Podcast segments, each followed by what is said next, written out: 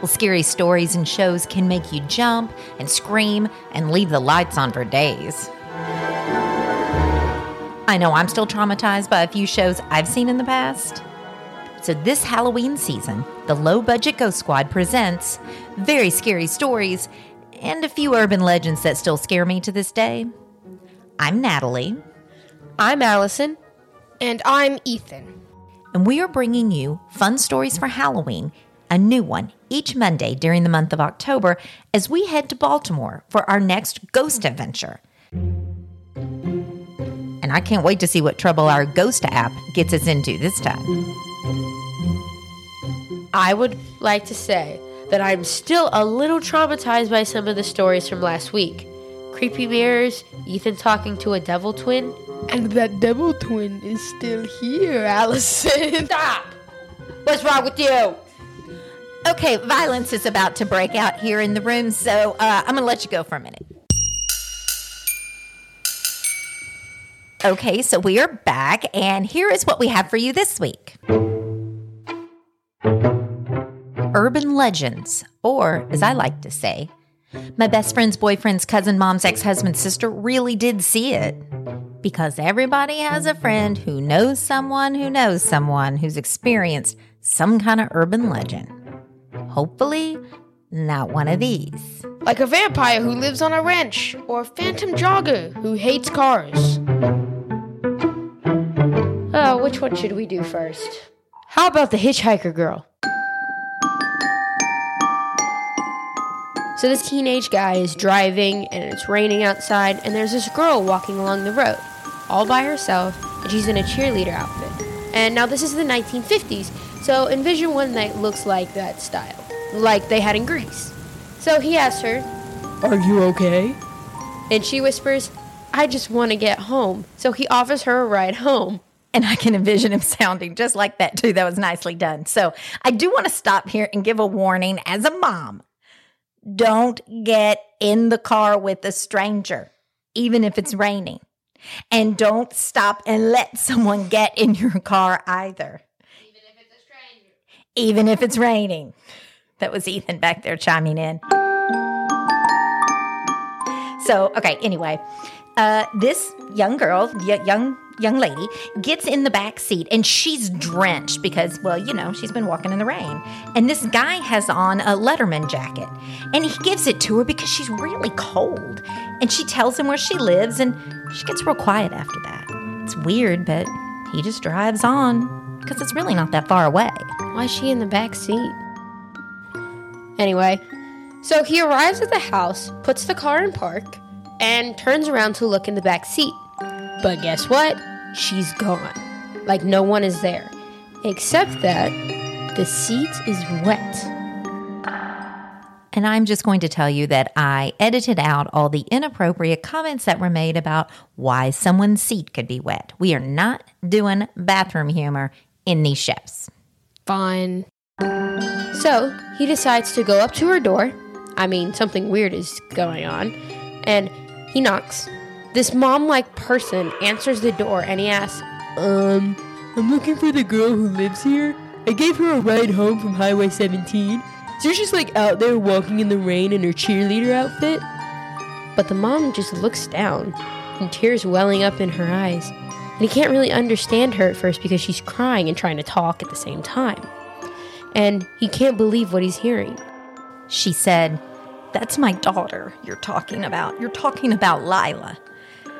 They keep seeing Lila. I don't I don't know how.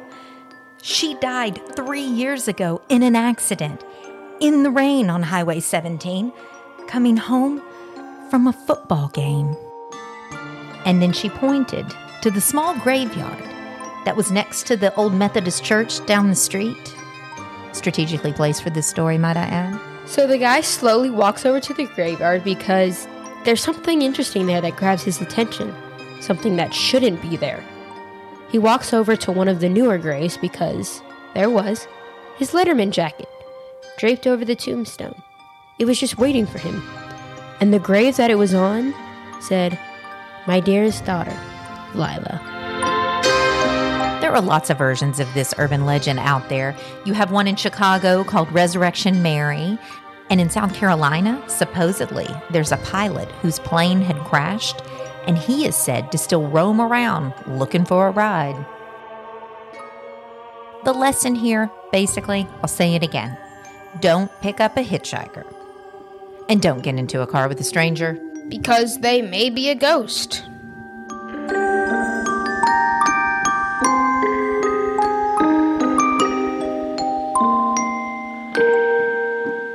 Now, I spent a lot of time searching for fun yet creepy stories, and what I discovered is that there are some areas that have several legends tied to them. Like to me, an abnormal amount. And it makes you wonder what's going on there? So, one of those areas that I talk about is Ojai, California, in Ventura County near Los Angeles. And I hope I'm saying the name of the city correctly.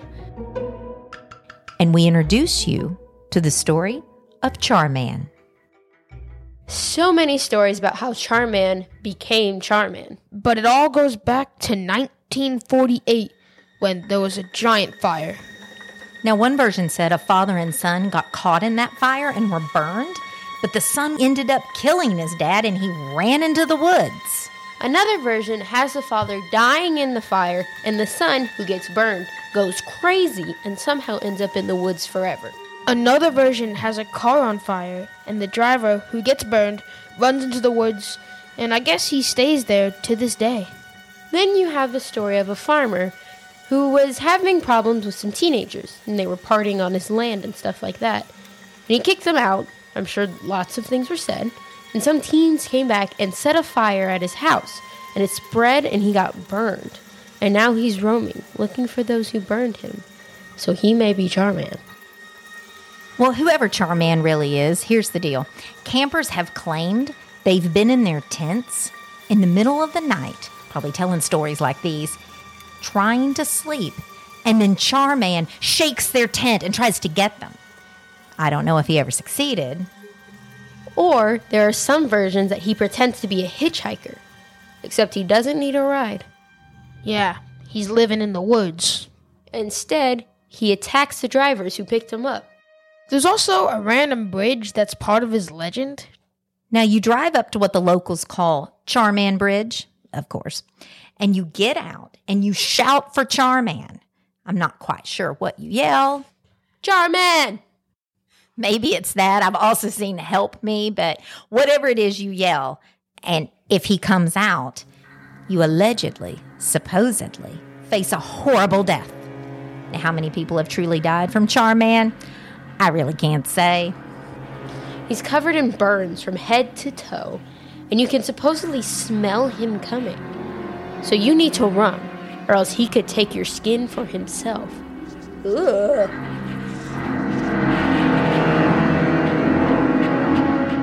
So, what else is going on near Ojai? You've got a vampire. Well, a vampire was allegedly around there a long time ago, like mm, we're talking 1890. And I should say, we got some of these details from a site called Weird California. So, this vampire arrives in town from, I don't know, let's say, I think it's Italy, maybe Germany, and he moved into a ranch. Okay, it's not really what I envision when I think of a vampire's house, do you? He didn't hang out with people and he stayed at home a lot. Yeah, he couldn't go out during the day. We've all seen the TV shows. But people began to see their cattle dying and drained of all their blood. And there's this. Supposedly, these wolf like creatures would attack people too. Not sure if we had werewolves going on also or not. So the people in town went to the vampire's ranch, but they went during the day. And somehow, someway, the vampire knew they were coming. He's got super hearing. They can sense these things. So the vampire guy had this big dog guarding his his tomb there. Like a hellhound? I mean, if you want to call him that, that's fine because he also drank blood. So that sounds like a hellhound to me. Or maybe the dog was the vampire, and he was also one of the wolf like creatures who attacked everybody. He was a, a werepire. So stupid. But anyway, then the people see this dog and they pull out a silver cross to make him run away. Then the dog came back, probably to drink more blood. But see, the townspeople also brought holy water with them. They probably watch some of the same shows I do. If they had movies, then. Facts are not important here. So, yes, uh, they are. So then they splashed the holy water at the dog and it took off again. Then they opened the vampire's tomb and saw him in there. And they drove a stake through his heart. All those people moved the vampire's body and put it in some sealed up tomb and hid it in the bushes of what is now a park. Well, every Buffy episode I've seen, the vampires just kind of disintegrate. But also in some movies, they can explode, implode, just flail around and scream. It's a whole thing. Well, that hellhound that we were talking about earlier ran away because of the holy water, and people say he's still around too. And if you see him, that's a bad sign. Obviously, it's a hellhound. I should add this one version of the tale that sealed up tomb has a small window on it, and supposedly, if you can find it, you can see a skull. And if you believe this story, that would have belonged to a real vampire.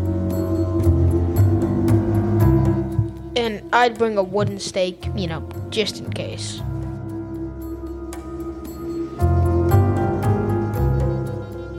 So here's an area that has a few haunted stories attached to it. It's one road in Colorado, not too far from Denver. It's called Riverdale Road. One of the stories involves a hit and run and a ghost who wants revenge. This man was jogging on the road at night and a driver hit him and left him there to die. But we're not sure when this actually happened. So now you go to the top of the hill on this road. That's actually called Joggers Hill now, which works. So you're on top of the hill in your car, turn off the lights, and then you hear sounds of footsteps. And somebody's like jogging behind you. And they're getting closer and closer and closer. And then you hear a heartbeat. And he thinks that you're the one who hit him.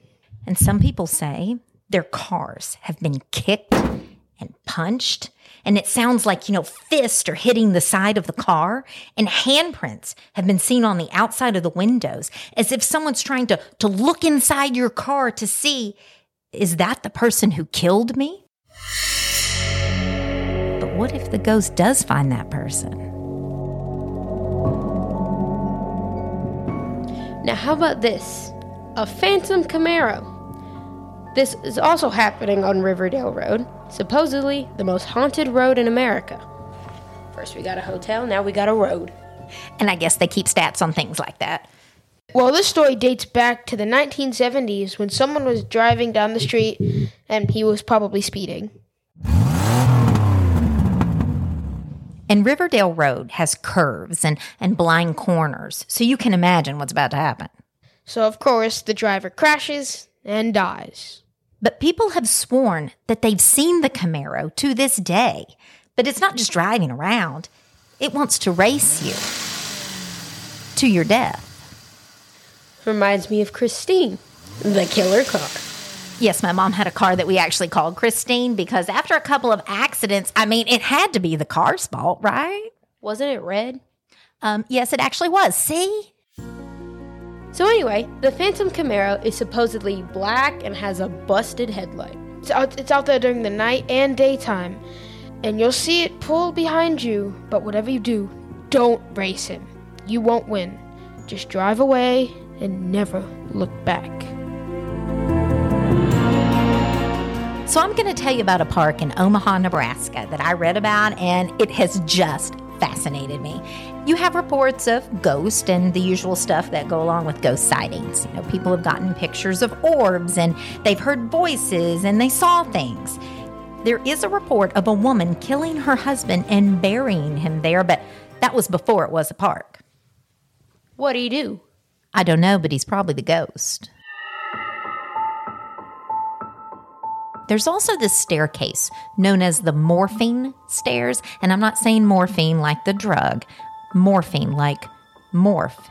It changes. Somebody called it the stairway to hell. I kind of like that title better. Allegedly, when you count the steps as you walk up, you will get a different number when you come down. And if you don't, if you get the same number both ways, here's the dramatic part you'll be cursed. Now, I don't really know what'll happen to you after that, but I don't know if you really want to find out. So, my mom saw some school actually use this story in an assignment. They had to go count the steps and they explained why they got different numbers. I don't think they were allowed to put it's haunted as as a reason. If you're curious, there are allegedly 188 steps. If you get something different, let me know. But, guys, believe it or not, uh, that's not the most interesting urban legend at this park. I'm going to say this phrase cannibal albinos living in trees. What? Wow! Whoa! There's a lot going on here. Wait, wait, wait, wait, wait. What? Okay, so they're referred to as a family or a colony or something like that.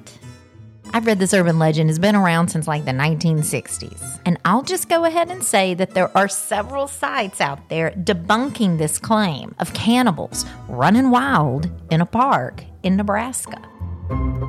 But it is a very wooded area, and at night, you may not be able to see a lot, so keep that in mind. So, really, who knows who's out there watching you? I hope they're not hungry when they see you. Now, we had a lot of fun looking up these urban legends. I mean, there's an entire site dedicated to the best urban legends from each state. I would look at those and then go down a rabbit hole for hours. But again, what was so interesting is that some areas had so many stories attached to them, like Ojai, California, and Riverdale Road near Denver. And we just told you two stories from each. There are plenty more. And by the way, that Phantom Camaro. I found a great old picture of my dad with his old Camaro. It was around the same time period. Now, I'm not saying his car is the Phantom one, but you can check it out. You can see it all on our Facebook and Instagram page, Low Budget Ghost Squad, and we also have some fun videos on our YouTube channel. And be sure to follow us wherever you get your podcast so you can be among the first to hear next week's very scary stories. And it's called why won't you rest in peace? What's going on at the graveyard? Spooky tales of glowing red eyes following you around. And be careful where you sit because you could end up on the devil's chair. The Low Budget Ghost Squad is part of Spellbound Productions. Written, directed, produced, edited, and anything else that needed to be done was by yours truly. Thank you to Lucinda Peterson for the artwork for the show. And a big thank you to Allison and Ethan, of course. This week they taught us don't race random ghost cars and don't pick up a hitchhiker.